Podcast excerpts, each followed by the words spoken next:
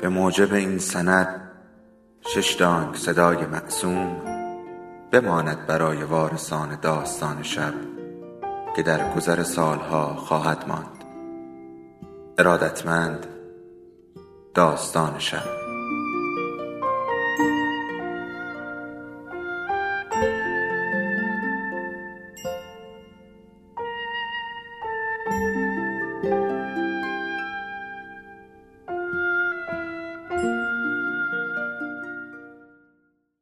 یکی بود یکی نبود.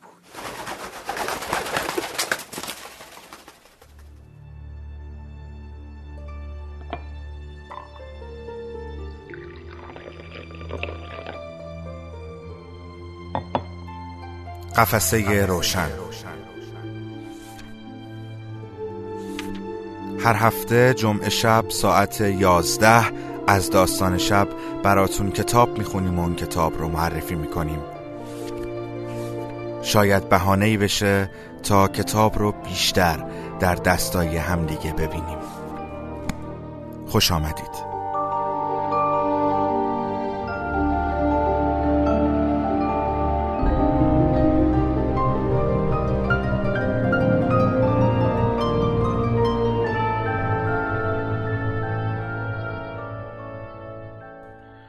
خانم ها آقایان سلام. محمد امین شیتکران هستم و هفدهمین قسمت از برنامه قفسه روشن رو تقدیم شما می کنم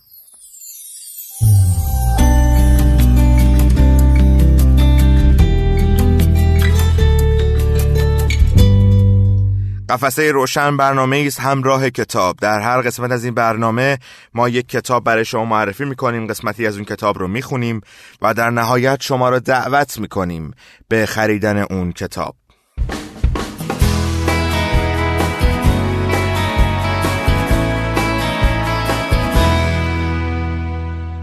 همین چند روز پیش من نشر تیسا بودم و با چند تا از عنوانهای جدید کتابشون روبرو شدم و چند تا از اون عنوانها رو انتخاب کردم و در چند قسمت آتی ما این عنوانها رو خدمت شما معرفی می‌کنیم. به نظر من به شدت کتاب ها و عنوانهای خوبن و میشه گفتش که حرفی برای گفتن دارن. در این قسمت کتاب زنان سیبیلو و مردان بیریش که جلد یکمش هست جلد دومش هنوز منتشر نشده. نوشته افسانه نجمابادی که در واقع این کتاب یک جور کتاب جامعه شناسیه و فکر می‌کنم در این بین که این یک سری اتفاقات هنجارهای اجتماعی هنجارهای اجتماعی برای جامعه ما اتفاق میفته خوندن این کتاب خالی از لطف نباشه. این کتاب به نگرانی های جنسیتی در مدرنیته ایرانی می‌پردازه. در واقع بذارید من اول کتاب یه نگاه بندازم. این کتاب بهمن ماه سال گذشته زمستان 1396 بهمن زمس بهمن 1396 چاپ شده. و الان کتاب سال 1397 هستیم. به چاپ چهارم رسیده. قیمت پشت جلد این کتاب هست 14900 تومان.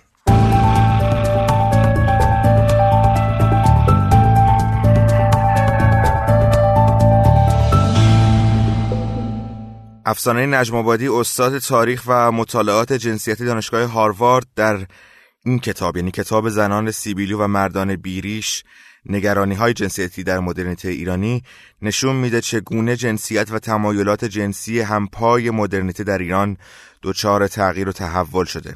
این کتاب پژوهشی دقیق در باب امر جنسی است که به واسطه مواجهه ایران با غرب در قالب مفاهیمی چون ملت، جنسیت، وطن و علم صورتبندی جدیدی به خود گرفته. نجم آبادی در مطالعه خود به ردیابی آثار و بقایای به جامانده از دوره قاجار می‌پردازه تا بلکه نشانی از جنسیت و امر جنسی پیدا بکنه. بدین منظور ایشون علاوه بر سفرنامه، رمان و شعر دوران قاجار دست به دامن نقاشی ها، پارچه نوشته ها و تصاویر ضرب شده بر روی مسکوکات میشه. جرفنگری نجم آبادی و قوت نظریه او این کتاب رو به یکی از متون جریانساز در حوزه تاریخ مدرن ایران علوم سیاسی و مطالعات جنسیتی تبدیل کرده. پربیراه نیست اگر ادعا کنیم اثر هنرمندانه نجمابادی با برهم زدن تصویر قالب از دوره قاجار ادبیات مرتبط با این موضوع رو گامی به پیش برده که کتاب حاضر دفتر اول از کتاب زنان سیبیل و مردان بیریشه که خدمت شما تقدیم میشه. من مقد... قسمتی از مقدمه این کتاب رو برای شما می‌خونم. تا یه ذره با حال و فضای این کتاب آشنا بشید بعد برمیگردم خدمت شما.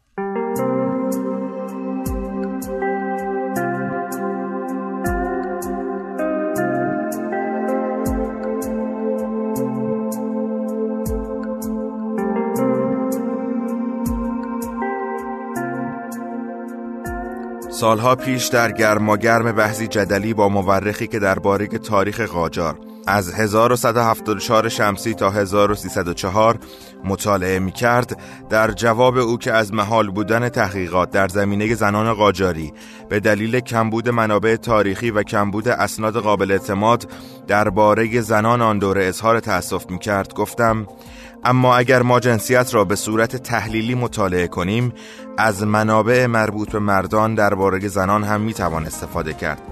از لحظه که این حرف را زدم ذهنم مشغول افکاری اینچنین شد که چگونه می‌توان با استفاده از تحلیل جنسیتی تاریخ را متفاوت نگاشت. تاریخی که در آن زنان قایب نیستند و جنسیت مقوله ای از قلم افتاده نیست. تاریخی که در آن مسائل جنسیتی و زنان در حاشیه و پیوست نباشند. اگر جنسیت را مقوله ای تحلیلی در نظر بگیریم به پرسش هایی برخواهیم خورد که با بازنویسی تاریخ زنان متفاوت است. پرسش هایی از این دست. جنسیت چه نقشی در شکل گیری مدرنیته ایرانی داشته و چگونه این نقش فرهنگی را ایفا کرده است؟ اگر مفاهیم کلیدی مدرنیته ایرانی جنسیتی بودند چگونه جنسیتی شدند و این جنسیتی شدن چه تأثیرهایی بر سرنوشت مدرنیته زنان و مردان ایرانی داشته است؟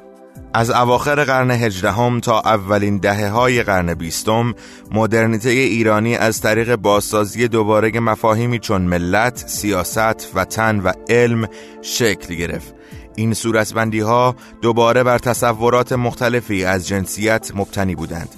تا بیش از دهه اول قرن بیستم که زنان خواستند خواهران ملت در نظر گرفته شوند معنای ملت بیشتر با اخوت هم ردیف بود.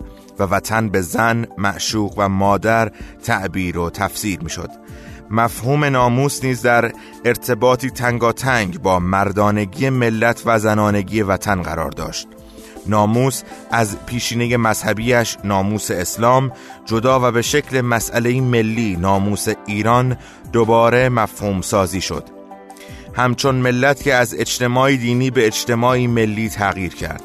ناموس که دو ایده اسمت زن و یک پارچگی ملت را در خود مستطر داشت در هر دو معنا تبدیل به چیزی همچون مایملک مرد شد که باید از آن محافظت می کرد ناموس جنسی و ناموس ملی به شدت در یکدیگر تنیده شدند. نماد ملی ایران شیر مذکر شمشیر به دستی بود که خورشید نامذکری از پشت آن طلوع کرد ولی چرا نامذکر؟ در نسخه ابتدایی نگارش این سطور از پرانتز برای این واژه استفاده نکرده بودم. من نیز همچون بسیاری از ایرانیان مدرن از کودکی خورشید را خورشید خانم میخواندم و با همین تفکر بزرگ شدم. ولی هنگامی که نگارش این کتاب اتمام رسید چیزی به نظرم اشتباه آمد و نگرانم کرد. به بیان دقیقتر متوجه شدم. نسبت دادن زیبایی صورت به زنانگی و تعنیس تطابقی با درک قاجاریان در قرن نوزدهم ندارد و بنابراین خطاست اگر با قطعیت خورشید را در نماد ملی ایران معنس بدانیم. در واقع در دوران قاجار مرد جوان می توانست صورتی زیبا با ویژگی های مشابه زن جوان داشته باشد. دریافت این نکته برای من امری فرعی و حاشیه‌ای نبود. بدین معنا که کلیه فصول بعدی در پرتو مفاهیمی چون سکسوالیته و مردانگی باز اندیشی شد. برای نمونه هنگامی که به تبارشناسی مفاهیم عشق و وطن در قرن 19 هم دقت کردم به آشفتگی جنسی برخوردم. وطن به لحاظ ارتباط دو سویه آشکارش با زمین و زهدان تباری زنانه داشت. در اواخر قرن 19 هم عشق به وطن در نوشته های مردان ملیگرا عشق دگر جنس دوستانه مردان ایرانی به وطنی زنانه بود. ولی در گذشته این عشق به وطن ریشه در عشق صوفیانه عرفان اسلامی داشت که عشق همجنس خواهانه مردان بود. چگونه مفهومی عمیقا مرتبط با هم جنس دوستی مردانه به مفهومی دگر جنس دوستانه مبدل شد؟ چگونه این تغییر جنسی رخ داد؟ من تاریخ صده 19 طولانی ایران را دورانی می‌دانم که با تغییر مفهوم جنسیت آمیخته است. در عین حال این تغییر مبتنی بر دگرگونی تمایلات جنسی بود. برای نمونه من نیز همچون تاریخ نگاران معاصر دوران مدرنیته در ایران فرض کرده بودم. عمده ترین تفاوت فرهنگی ایران با اروپا روابط اجتماعی میان زنان و مردان اروپایی و حضور زنان اروپایی در فضاهای عمومی است. در نهایت به این نتیجه رسیدم که خود این فرضیه پیشابیش برآمده از هنجارسازی دیگر جنس خواهی و زنانه کردن زیبایی قرار دارد. بخش اول کتاب به این موضوع می پردازد تأثیر نتیجه گیری بر این کتاب اساسی تر از آن بود که انتظار داشتم. تلاش من در نگارش تاریخی از مدرنیته ایرانی که در آن مسائل جنسیتی و زنان در حاشیه و پیوست نباشند حاشیه و پیوست خود را ایجاد کرده بود. در مسیر دشوار و پیچیده‌ای که سالها منحصر به کشف استعاره های جنسیتی مدرنیته ایرانی شده بود به اهمیت این عبارت از ایوس جوک پی بردم که هر فهمی از ابعاد واقعی فرهنگ مدرن غربی اگر نتواند تحلیلی انتقادی از تعریف مدرن دگر هم جنس خواهی ارائه دهد نه تنها نابسنده که ماهیتا اشتباه است. سرانجام تمام نوشته ها را بازنگاری کردم و مفاهیم آن را از نو ساختم. در واقع مجبور شدم منابعم را از نو بخوانم. این کتاب در اصل پژوهشی درباره جنسیت و نسبتش با مدرنیته ایرانی در سطوح اجتماعی استعاری روایی و تصویری بود. ولی من اثر دیگر جنسیت را نادیده گرفته بودم. ایجاد دوگانه زن مرد. معلوم شد که فکر کردن به جنسیت به صورت دوگانه زن مرد خود از الزامات تفکر مدرن بوده است. نخست عواملی را که موجب پیدایش این دوگان انگاری شده بود نادیده گرفته بودم. هنگامی که مشغول بازخانی و تجدید نظر در کل این طرح بودم این قفلت بزرگ و تأثیر آن بر صورت بندی جنسیت در مدرنیته نخست توجه مرا جلب کرد و سپس مشغله ذهنیم شد. به عبارت ساده بدیهی انگاشتن دوگانه زن و مرد جایگاه جنسی دیگر را در قرن 19 هم از صحنه محو کرد و تغییرات مرتبط با تمایلات جنسی در این دوران را نادیده گرفته بود. در بخش اول و فصل پنج متعارف بودن دوگانه زن و مرد را به چالش خواهیم کشید. این کار به کمک تمایزی که در قرن 19 هم میان مذکر بودن و مرد بودن وجود داشت میسر است.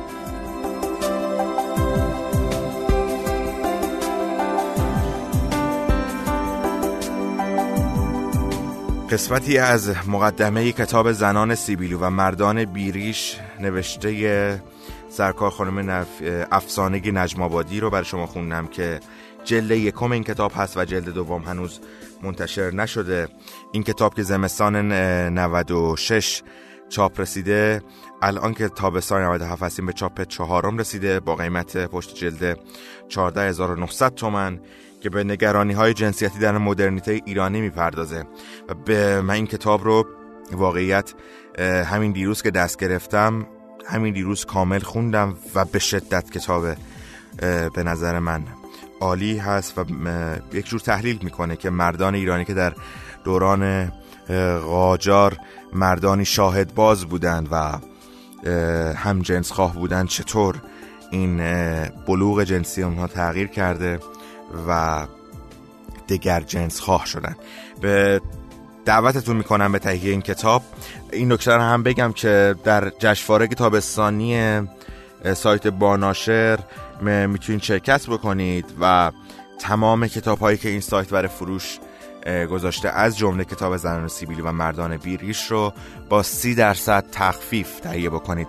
و اگر بالای هفتاد هزار تومن خرید داشته باشید تمام خریدها به صورت رایگان خدمت شما ارسال میشه و می‌تونید کتاب ها رو داشته باشید. ممنونم که هفدهمین برنامه قفسه روشن رو گوش دادید. دم شما گرم. هفته پیشی رو براتون خیلی عالی باشه. من محمد امین شیتگران هستم و شب خوبی رو برای شما آرزو می‌کنم. شبتون بخیر.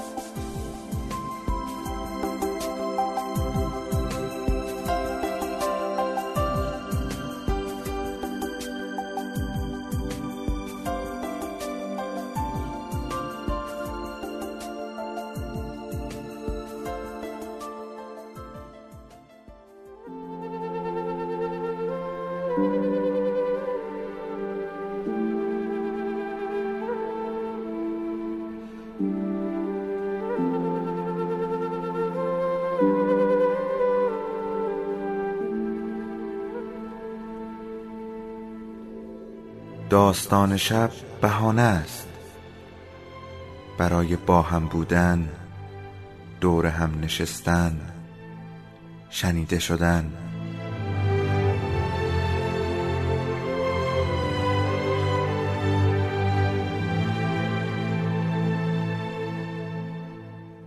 صدای افسانه ها رو میشنویم